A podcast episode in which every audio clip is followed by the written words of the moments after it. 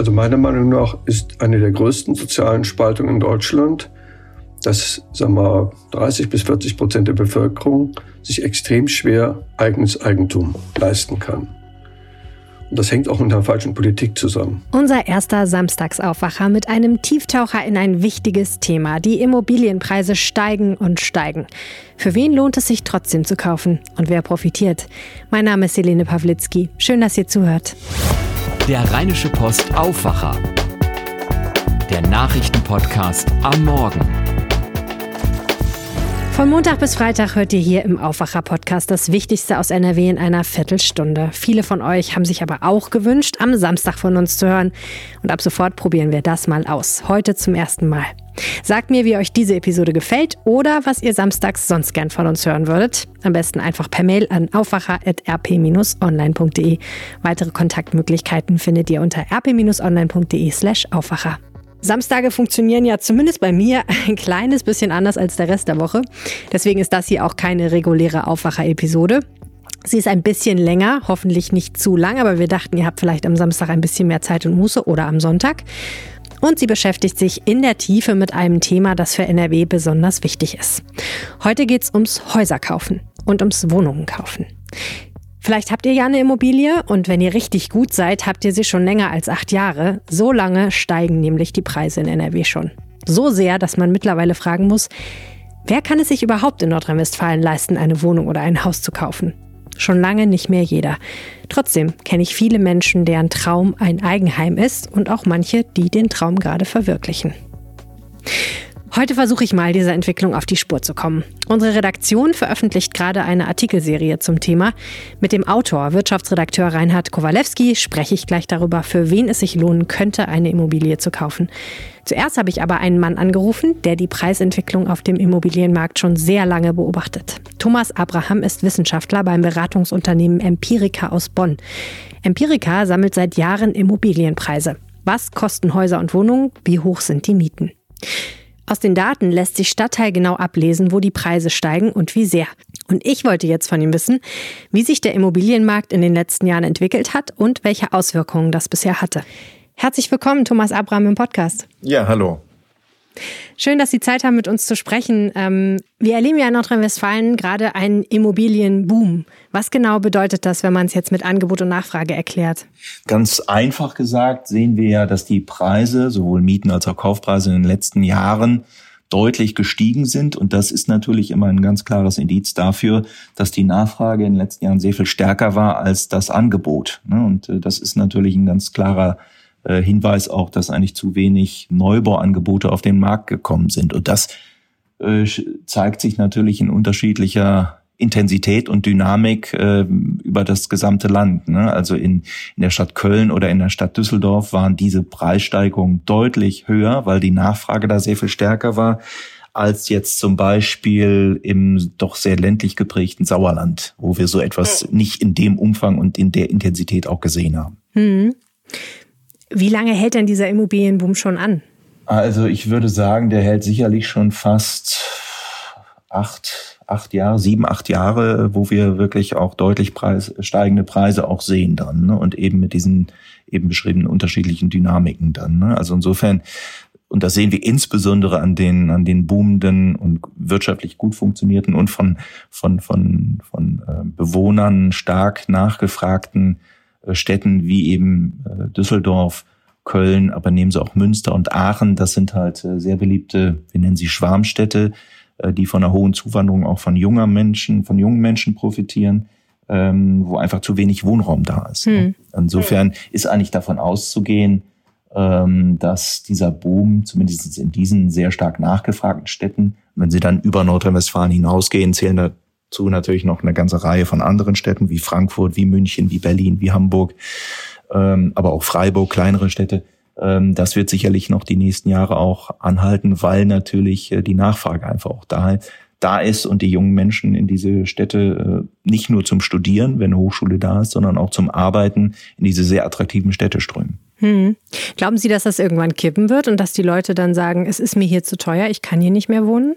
Grundsätzlich besteht natürlich die Möglichkeit, das ist so, ja. Und wir sehen es natürlich auch, wenn wir jetzt äh, vielleicht mal nach, äh, nach München gucken. Ne? Also München ist deutlich teurer und, und da sind die Preise noch sehr viel stärker gestiegen als jetzt zum Beispiel in Köln. Es ist immer alles relativ. Ne? Wenn wir das im bundesweiten Kontext betrachten, äh, hilft das äh, den Kölnern oder Düsseldorfern äh, herzlich wenig. Aber äh, natürlich, wenn die Mieten so unerschwinglich werden, äh, wird natürlich auch die Zuwanderung gebremst werden können. Und davon profitiert dann natürlich auch das, sag ich mal, direkte Umland. Ne? Also bevor man sich dann als junger Berufsstarter zum Beispiel überlegt, ich gehe jetzt direkt nach Düsseldorf und suche mir irgendwas in einem attraktiven Stadtteil, dann wird überlegt, naja, vielleicht gehe ich dann doch irgendwie in den Kreis Mettmann äh, oder in den Rheinkreis Neuss äh, mit einer guten Verkehrsanbindung, aber noch zu einer vernünftigen Miete. Ne? Also das, das sind schon so ähm, Risiken, die auch da bestehen. Wir sehen sie noch nicht so ausgeprägt wie jetzt in München, aber das heißt nicht, dass es hier nicht auch so weit kommen könnte. Hm. Aber wenn man sich die Preise anschaut, gerade in dem Umland der Städte, die Sie genannt haben, dann sieht man da schon einen deutlichen Effekt, oder? Die Preissteigerungen haben im Umland ja teilweise auch äh, stärker stattgefunden in den letzten Monaten oder Jahren als in den Kernstädten. Ne? Ähm, das liegt natürlich auch daran, also sie haben ja immer einen Unterschied, äh, eine, eine, eine Wohnung sei es jetzt zum Kauf oder auch zur Miete in der Innenstadt von Düsseldorf oder im Zentrum von Düsseldorf, ist deutlich teurer, als wenn Sie jetzt äh, nach Meerbusch gehen oder oder nach äh, nach Bettburg ähm, oder in sonst eine kleinere Kommune, die irgendwie weiter entfernt ist davon. Ne? Also die Preisunterschiede sind da immer noch eigentlich auch vorhanden und weil sie natürlich von einem geringeren Niveau kommen im Umland, äh, besteht da eigentlich auch ein stärkeres Steigerungspotenzial und das zeigt sich eigentlich in, in stärkeren ähm, prozentualen Preissteigerungen. Aber sowohl in den großen Kernstädten wie auch natürlich im Umland sind die Preise gestiegen in den letzten Jahren. Hm. Sie haben vorhin gesagt, dass diese Entwicklung schon seit etwa acht Jahren anhält. Das heißt im Endeffekt, wenn ich mir vorstelle, jemand hat vor zehn Jahren eine Immobilie in Nordrhein-Westfalen gekauft, dann ist das eigentlich derjenige, der am meisten profitiert hat, oder? Absolut richtig. Also die, die Bestandshalter, äh, nehmen Sie jetzt, das sind nicht nur die Wohnungsunternehmen mit, mit teilweise Tausenden oder Zehntausenden von Wohnungsbeständen, sondern das ist ja letztendlich auch jeder private Immobilieneigentümer, der Besitzer eines Eigenheims, der sich natürlich logischerweise freut, dass er nicht suchen muss, ne, weil er ist ja eigentlich in dem Sinne versorgt, aber der, dessen Wert natürlich sich sicherlich in den letzten acht Jahren ich glaube, das kann man ohne Übertreibung sagen, äh, durchaus auch mal verdoppelt hat. Ne? Also ich kenne Fälle, äh, wo Häuser gekauft wurden, ähm, in Köln zum Beispiel, die haben 500.000 Euro im Bestand gekostet und die wurden jüngst für 1,2 oder 1,3 Millionen verkauft. Ne? Das ist, das freut natürlich den Immobilieneigentümer, hilft aber Wohnungssuchenden in dem Moment herzlich wenig weiter. Hm, das stimmt. Ist das denn eine gleichmäßige Preissteigerung über die Jahre gewesen oder gab es Jahre oder gibt es Jahre, in denen die Steigerung deutlicher war und weniger deutlich? Also wir sehen eigentlich eine relativ konstante Steigerung. Wir sehen so in der jüngsten Zeit schon so ein, so ein leichtes Abflachen. Das sehen wir aber auch eher im Mietsegment als im Kaufsegment, weil das sind natürlich unterschiedliche äh, Marktsegmente dann. Und wir hatten natürlich, wenn Sie mal die kleinen Wohnungen nehmen, zum Zeitpunkt so als das Thema Flüchtlingszuwanderung nach Deutschland und natürlich dann auch nach Nordrhein-Westfalen und nicht jede Kommune in Nordrhein-Westfalen ein Thema war, ähm, da sind die Preise auch nochmal stark angezogen, weil da natürlich auch Wohnraum gesucht wurde, insbesondere kleine Wohnungen auch, auch für Flüchtlinge, die anerkannt sind und dann hier ähm, arbeiten können und, und leben können. Ne? Aber im Moment sehen wir eigentlich äh, stärker steigende Kaufpreise äh, als, als Mieten. Ist Nordrhein-Westfalen denn in dieser ganzen Entwicklung was Besonderes, anders als andere Bundesländer, oder ist das eigentlich ganz Deutschland ähnlich? Also wenn Sie sich die Struktur in den unterschiedlichen Kreisen und Kommunen angucken, ähm, dann ist es eigentlich in ganz Deutschland so, so, so ähnlich, würde ich sagen. Und zwar ähnlich heißt dann, äh, es gibt diese deutlichen Unterschiede zwischen äh, starken, dynamischen und nachgefragten Kommunen. Wie eben schon gesagt, nehmen Sie mal die Rheinschiene Düsseldorf, nehmen Sie mal Köln, aber auch Münster, Aachen, äh, stark nachgefragt, stark steigende Mieten, stark steigende Kaufpreise. Und dann haben Sie Regionen, Kommunen, Kreise, die weniger stark nachgefragt sind. Da steigen zwar auch die Mieten, aber nicht bei in weitem nicht in dem Maße wie hier in den sehr stark nachgefragten Städten. Und dieses Muster sehen wir eigentlich äh, bundesweit äh, überall, ne? dieses äh, Stadt-Land-Muster. Aber das heißt natürlich nicht im Umkehrschluss, dass jetzt kleinere Mittelstädte mit 40, 50.000 Einwohnern gar nicht mehr nachgefragt sind. Ne? Also da sehen wir schon zum Beispiel im Umland von großen Städten, das gilt für Düsseldorf, aber auch für Köln, wenn Sie da mal die Mittelstädte im Umkreis nehmen, wenn sie attraktiv sind, dann sind das natürlich auch sehr stark nachgefragte Standorte. Also seit acht Jahren steigen die Preise, nicht immer gleich schnell, aber ziemlich konstant. Und während in den begehrten Großstädten die Luft schon so ein bisschen raus ist, zieht jetzt das Umland richtig nach. Das klingt ehrlich gesagt nicht so, als würde sich ein Hauskauf überhaupt noch irgendwo lohnen. Aber das frage ich mal Reinhard Kowalewski. Der schreibt schon sehr lange über das Thema und hat für uns gerade frische Daten von Empirica ausgewertet. Reinhard Kowalewski, herzlich willkommen im Aufwacher-Podcast. Ja, ich grüße dich. Wie verrückt muss man sein, um 2021 ein Haus oder eine Wohnung zu kaufen? Also die sehr stark gestiegenen Preise können einen natürlich abschrecken. Aber wenn Leute sehr lange in einem Haus oder in einer Wohnung bleiben sollen, glaube ich an sich, dass ein Kauf immer noch schlau ist. Ich habe mir nochmal die Zinsen rausgesucht. Die waren vor zehn Jahren bei etwas unter fünf Prozent. Jetzt sind sie bei unter einem Prozent, wenn man ein bisschen Eigenkapital mitbringt. Mhm. Das hat zur Folge, dass ich ein Haus mit der reinen Zinslast deutlich billiger kriege, als wenn ich es miete. Mhm. Wenn ich dann das gesparte Geld in die Tilgung stecke, dann kann es sein, dass ich in zehn Jahren schon sagen wir mal, 20 Prozent des Preises abgetragen habe. Und dann habe ich natürlich ein Risiko, weil da muss ich neu umfinanzieren in einen neuen Bankkredit. Aber was du sagst ist, obwohl die Preise so hoch sind, wie sie jetzt sind, kann es trotzdem sehr gut sein, dass es sich lohnt, unter Umständen was zu kaufen, eine Immobilie zu kaufen. Ich glaube, dass Immobilienkauf sich dann lohnt, wenn man relativ lange am selben Ort bleibt. Kommt dann ja auch auf den Beruf an, ne? Wenn man da relativ sicher ist. Ja, ich glaube zum Beispiel, dass für Lehrer, für Beamte, also für Beamte, die nicht versetzt werden, ähm, sagen wir auch für einen Handwerker, der immer im selben Ort bleibt, kann sich so ein Kauf lohnen. Es kann sein, dass es ein, sagen wir, fünf oder zehn Jahre sogar teurer ist als die Miete. Aber irgendwann nach 20 oder 30 Jahren hat man ja dann überhaupt keine Last mehr, wenn man sowohl getilgt hat und darum auch keine Zinsen mehr zahlt. Okay, nehmen wir mal an, ich würde mir ein Haus kaufen wollen für 500.000 Euro zum Beispiel. Ne? Jetzt mal, um ein simples Rechenbeispiel zu haben. Wie viel Geld muss ich denn dann jetzt erstmal haben, damit sich das lohnen würde, ungefähr? Also. Was muss ich auf der Bank haben? Ich habe jetzt ein Rechenbeispiel gemacht. Ein Haus für ungefähr 450.000 Euro in Ratingen. Mhm. Ist ja fast so viel. Und dann kommen die Kaufnebenkosten dazu, dann bin ich bei einer halben Million. Okay. Wenn ich dann 100.000 Euro zusammenkratze, was natürlich viel Geld ist, ähm, dann komme ich auf eine Finanzierung von 400.000 Euro.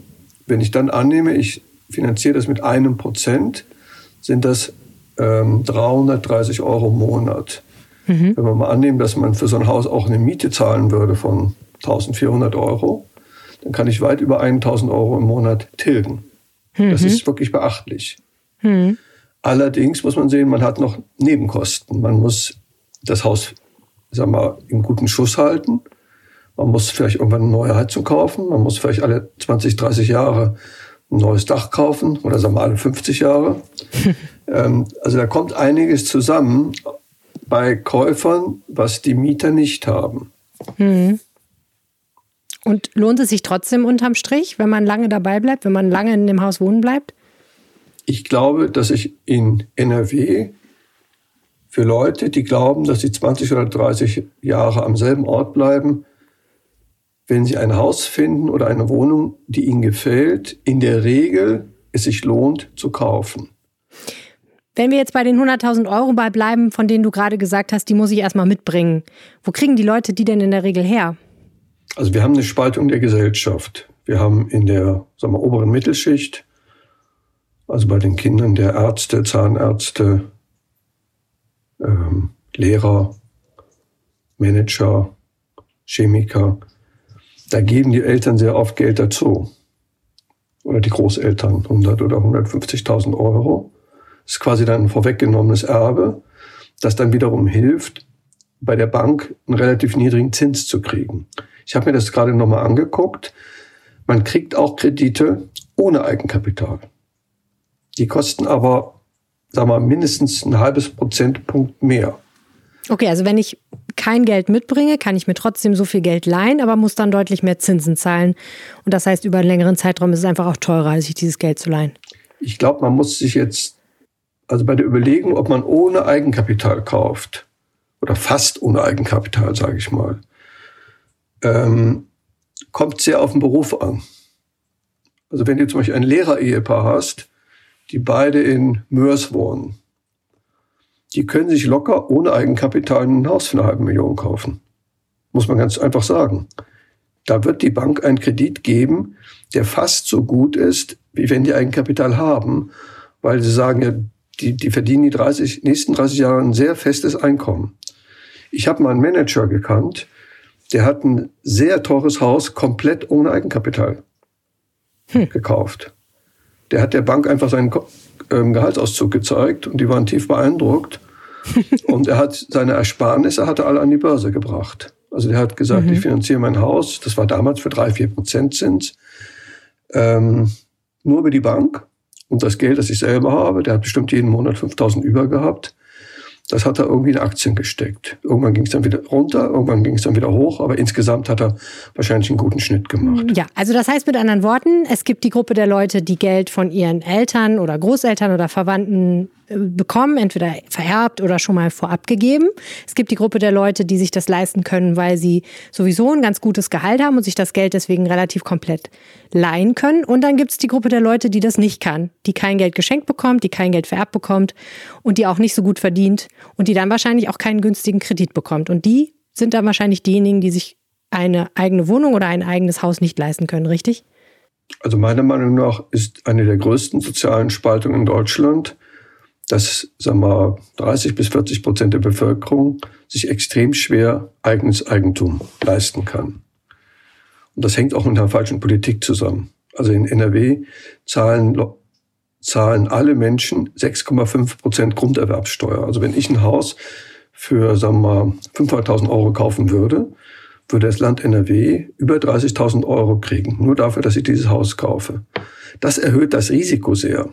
Denn wenn ich dann nach drei Jahren verkaufen muss, weil ich vielleicht eine andere Arbeitsstelle habe oder weil die Ehe geschieden wird, dann ist es sehr schwer, diese ganzen Nebenerwerbskosten reinzukriegen. Das sind in NRW sind das weit über 10 Prozent. Es sind 6,5 Prozent für das Land, für die Grunderwerbssteuer. Es ist eventuell der Makler. Ähm, es ist der Notar. Ist auch an sich eine Frechheit, wie viel Geld die kriegen. Ähm, und es sind noch ein paar andere Nebenkosten.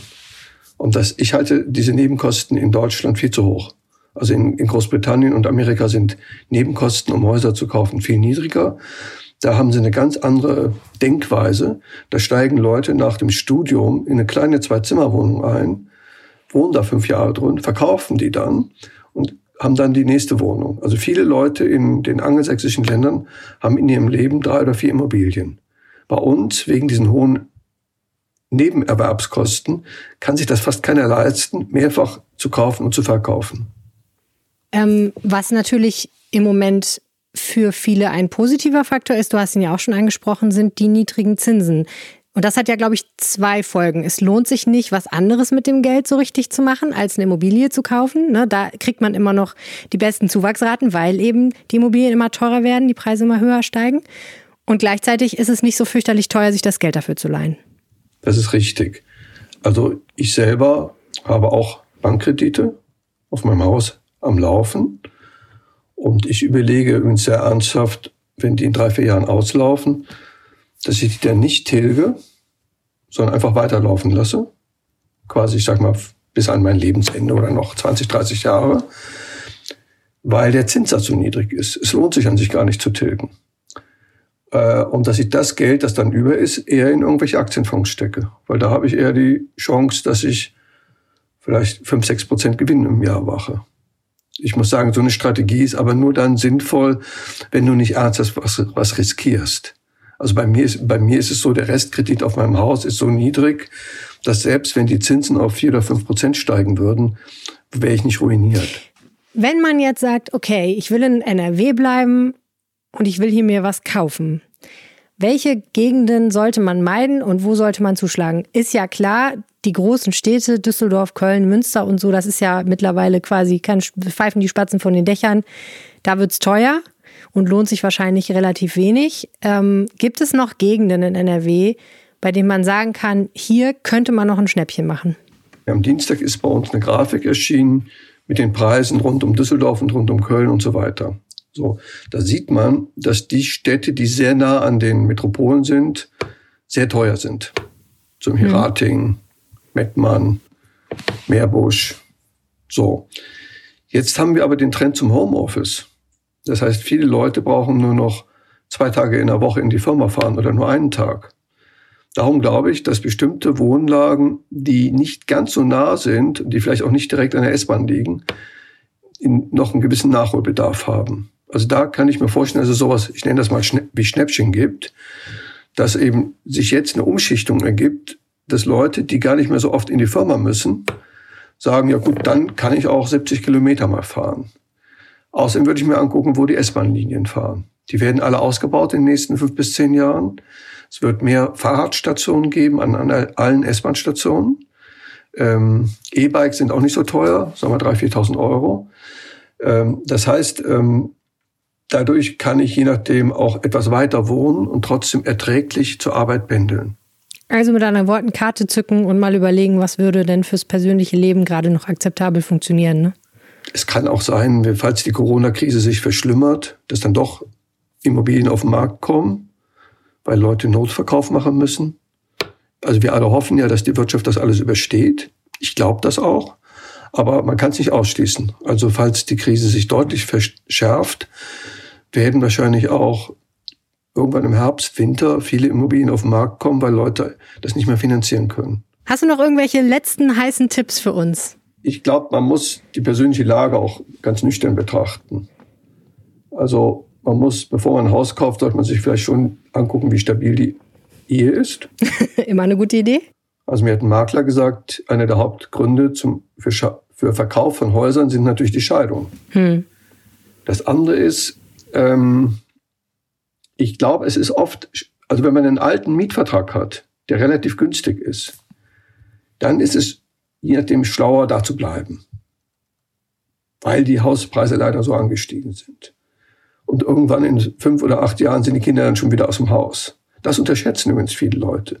Die kaufen ein Haus, wenn die Kinder zehn Jahre alt sind, damit auch jedes Kind ein eigenes Zimmer hat. Aber mit 18 sind die dann schon weg. Und dann haben die Leute das Problem, was mache ich mit dem Riesenhaus? Und man muss darauf achten, ja, wie stark ist zu erwarten, dass ich den Arbeitsplatz wechsle. Und Immobilien heißt immobil sein.